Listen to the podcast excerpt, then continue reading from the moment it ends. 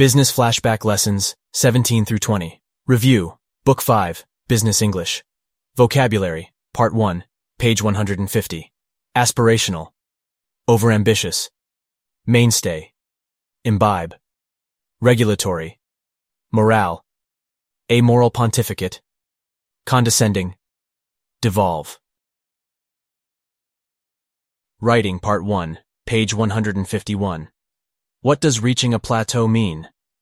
A business growth plateau is a period of time when your business stops making progress. Plateaus usually occur during or soon after a business hits its maturity stage in the business life cycle. Just as a reminder, the business life cycle includes five stages. 1. Startup. Right when a company launches, they have little to no cash flow, but are more focused on its unique value propositions and creating a deliverable. 2. Growth. Sales of the deliverable grow month to month, cash flows in, and the company gets closer to profitability. 3. Shakeout. The company reaches a peak in sales growth, they are profitable, and is well established in its market. 4. Maturity. Sales growth slows down or stops, so profit margins begin to thin out, and cash flow stays level. 5. Decline. The company loses its competitive advantage, fails to adapt or innovate, and exits the market. How do I know if I am plateauing? Plateaus are defined by stagnating progress. But what does progress mean? Progress can be defined by several factors, including 1. Sales growth. 2. Customer feedback and satisfaction. 3. The feelings you get as a CEO about whether or not you are moving forward. If we go by these definitions of progress, we know that you have hit a plateau if 1. Your sales growth stagnates 2. Your customer feedback turns lackluster 3. You have a general feeling as the CEO that your company has stopped moving forward. The most common type of business plateau is a sales plateau. It occurs when your sales growth comes to a screeching halt. What is the importance of a plateau? Any business owner who has chosen to undertake the journey of entrepreneurship understands that it is a process. More specifically, it is a process with amazing breakthroughs, challenging stagnations, and devastating pitfalls. And this is what makes entrepreneurship exciting. The secret to entrepreneurship success is learning to love the climb to the top of the hill just as much as the view from the top of it. It's about feeling just as much enthusiasm from the difficulties as the wins, if not more. How can business owners go from despising the stagnation and pitfalls to learning to love them? Simple. It's all a matter of perspective. Business growth plateaus don't need to be bad for your business. Not only that, but they are an essential part of business success. They can positively change the future trajectory of your business if you choose to see them in a positive light. Video lesson, page 152. TED Talk, Why It Pays to Work Hard. Eight to be great. The eight traits successful people have in common. Number two, work. You know, when I when I was interviewing all these successful people, they kept telling me how hard they worked. And I remember standing there thinking, ah, geez, another comment about work? Why don't they tell me the real secret to their success? Then finally I realized hard work is a real secret to their success. All successful people work very hard. Martha Stewart said to me, I'm a real hard worker. I work and work and work all the time. Media tycoon Rupert Murdoch said it's all hard work. Nothing comes easily but I have a lot of fun. Did he say fun? Yes, successful people have fun working. That's why I say they're not really workaholics, they're workaholics. Jim Pattison, chairman of the Jim Pattison Group, is a worker workaholic. He says, Business is my recreation. I'd rather go to our factories and meet with our people than go to the beach, I can tell you that. Dave Lavery, the NASA whiz who builds those robots for Mars, said to me, We work our fingers to the bone. But it doesn't seem like work. It's fun. It's what we want to do. We don't want to put things down and go home. Bill Gates is a workaholic. Even after he was a multimillionaire, he worked most nights until 10 p.m. and only took two weeks off in seven years. And he probably spent them on his computer. Oprah is a workaholic. She says, I'd never see daylight. I'd come into work at 5.30 in the morning when it was dark and leave at 7 or 8 when it was dark. I'm a workaholic. And over the years, I've gone through many days and even weeks without much sleep just because I was having so much fun. And I gotta admit, at times like that, you say to yourself, Am I the only one working this hard? Because there's a myth that comes easy to some people.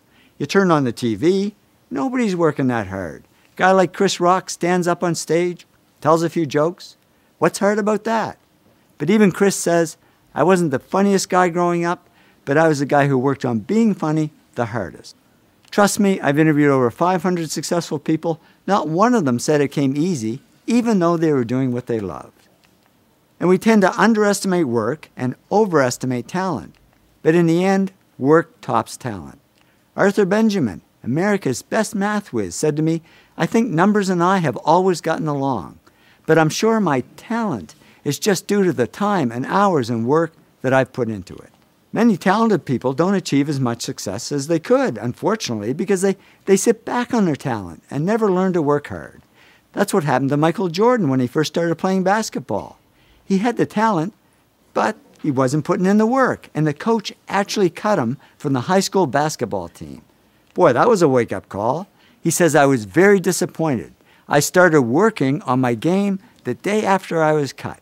And he soon became the hardest working player in basketball who made fun of the other players who weren't working hard. And that hard work is what made him the greatest basketball player of all time.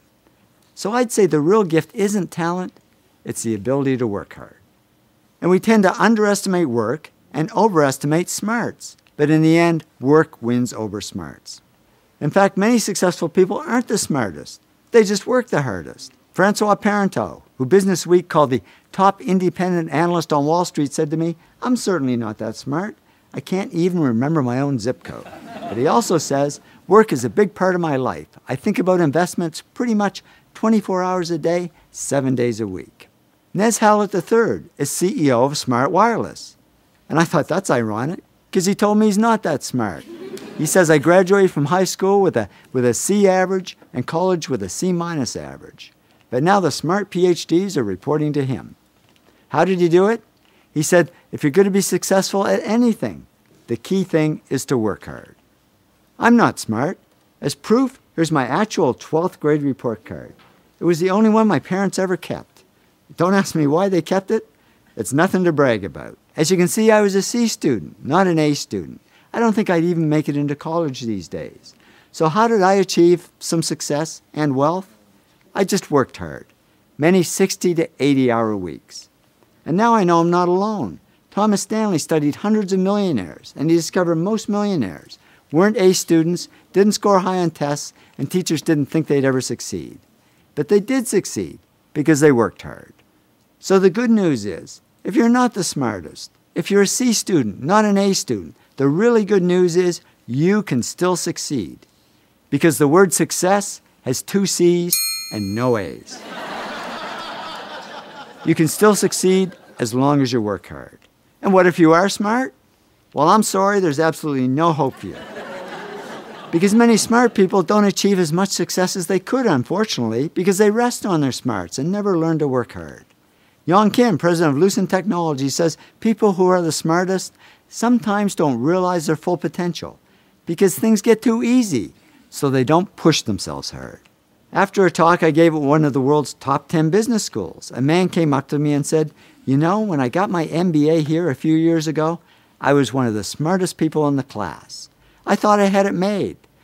So after I graduated, I, I sat back and I didn't work hard and I went downhill. And now, at this point in my life, I've gone nowhere. I haven't achieved any success at all. He said, Thanks for the wake up call. Now I know what I need to do. I need to work. So the bottom line is whether you're smart or not, whether you're talented or not, just keep working. Listening Part 1, page 153. Script on page 206. For as long as we've had language, some people have tried to control it. And some of the most frequent targets of this communication regulation are the ums, ers, and likes that pepper our conversations. Ancient Greek and Latin texts warned against speaking with hesitation. Modern schools have tried to ban the offending terms, and renowned linguist Noam Chomsky dismissed these expressions as errors, irrelevant to language. Historically, these speech components had been lumped into the broader bucket of disfluencies, linguistic fillers, which distract from useful speech. However, none of this controversy has made these so-called disfluencies less common. They continue to occur roughly two to three times per minute in natural speech, and different versions of them can be found in almost every language, including sign language. So are ums and yous just a habit we can't break? Or is there more to them than meets the ear? To answer this question, it helps to compare these speech components to other words. We use it in everyday life. While a written word might have multiple definitions, we can usually determine its intended meaning through context.